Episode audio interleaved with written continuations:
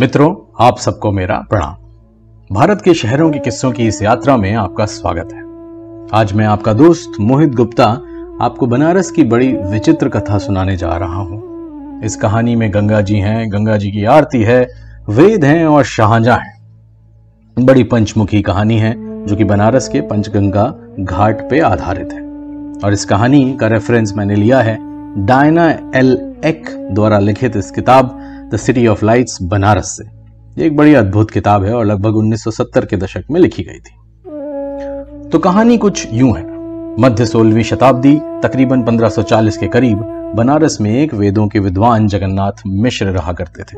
कहा जाता है कि उनका ताल्लुक आंध्र प्रदेश से था और इसलिए उनका पूरा नाम जगन्नाथ पंडित रयालू था। उनके ज्ञान के चर्चे बड़े मशहूर थे। वो वेदों के विद्वान थे।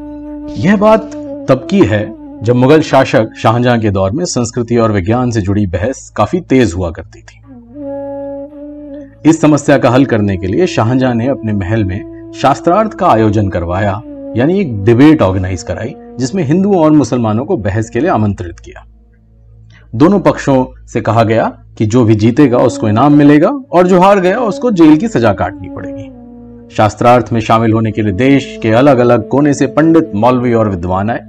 कई दिनों तक उनके बीच यह शास्त्रार्थ चला, जिसमें पंडितों को हर बार हार का सामना करना पड़ा, जिसके परिणाम स्वरूप उन सभी को सजा के तौर पर जेल भेजा गया। एक दिन की मोहलत पर शाहजहां ने घोषणा कर दी कि अगर कोई विद्वान बचा है तो वह सामने आए। अन्यथा, जिन लोगों को पहले शास्त्रार्थ में विजय घोषित किया गया था, उनको फाइनली बोल दिया जाएगा कि आप ही विनर हैं। उस समय काशी में महापंडित महाज्ञानी जगन्नाथ मिश्र रहा करते थे। जब उन्हें शाहजहां के इस कदम की सूचना मिली तो उन्होंने भी शास्त्रार्थ में शामिल होने की बात कही। वह शाहजहां के महल आगरा पहुँचे। समस्त मुसलमान, मौलवियों और विद्वानों के बीच बैठकर जगन्नाथ मिश्र ने शास्त्रार्थ आरंभ किया। यह शास्त्रार्थ निरंतर तीन दिन और तीन रातों तक चला और देखते ही देखते बाकी सबको परास्त करते चले गए जगन्नाथ मिश्र। इस शास्त्रार्थ को झरोखे में बैठी शाहजहां की बेटी लवंगी भी देख रही थी। शाहजहां ने मिश्र से कहा कि वे जो चाहे मांग सकते हैं, वही उनका पुरस्कार है, क्योंकि अब वो शास्त्रार्थ और डिबेट को जीत चुके थे।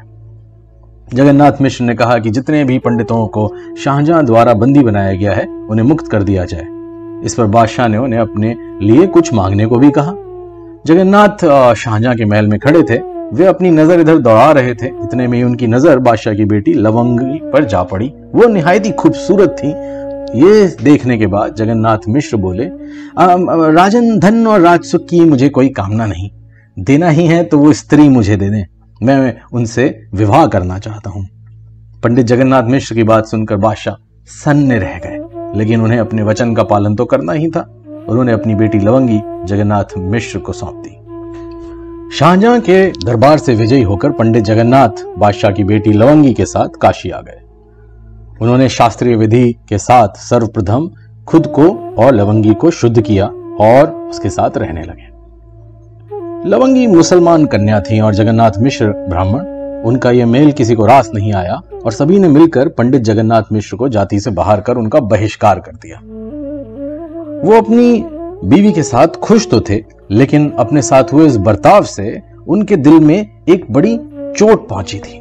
वे भीतरी तौर पर बेहद दुखी रहने लगे। इस दुख से छुटकारा पाने के लिए एक दिन उन्होंने ऐसे निर्णय किया, जिसके बाद रचना हुई गंगा के श्रेष्ठम काव्य गंगा लहरी की। लेकिन इस ग्रंथ की रचना करने के लिए दोस्तों, उन्हें अपने और अपनी जान से प्यारी बीवी लवंगी के प्राणों की आहुति देनी पड़ी। तो आगे सुनिए जाति से बहिष्कृत हो जाने की वजह से उन्हें सामाजिक असम्मान झेलना पड़ा, जिसके परिणाम स्वरूप एक दिन पंडित जगन्नाथ मिश्र लवंगी को लेकर काशी के पंचगंगा घाट पर जा बैठे, जहाँ बावन सीढ़ियाँ हैं।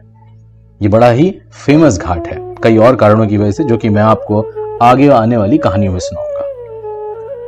लवंगी को अपने साथ बैठाकर वे गंगा की स्तुति करने लगे। कहा जाता है कि जैसे ही जगन्नाथ मिश्र एक पद रचते गंगा का पानी एक सीढ़ी ऊपर चढ़ जाता। बावनवे पद का गान करते ही गंगा ने उन्हें अपनी गोद में समा लिया। लवंगी और जगन्नाथ मिश्र दोनों ही जलधार में बहने लगे। तब जगन्नाथ मिश्र ने माँ से यह आग्रह किया कि, हे माँ, अगर उन्हें अपनी गोद में ले ही लिया है तो फिर अब उन्हें अलग ना करें। जगन्नाथ मिश्र इस संसार रूपी कीचड़ से निकलकर गंगा की पावन गोद में समाना चाहते थे। माँ गंगा ने उनका अनुरोध स्वीकार किया और लवंगी समेत पंडित जी को अपनी आगोश में समेट लिया।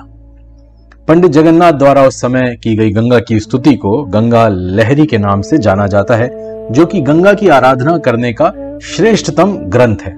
ऐसा कहा जाता है कि अगर आज भी कांसे के पात्र में गंगा जल भरकर पूरी तन्मयता के साथ गंगा स्तुति की जाए तो उस पात्र में रखे जल में लहरें उठने लगती हैं। तो अब अगली बार जब आप बनारस घूमने जाएँ तो जगन्नाथ जी को ज़रूर याद करें पंच गंगा घाट पर और ध्यान करें इस गंगा की आरती का।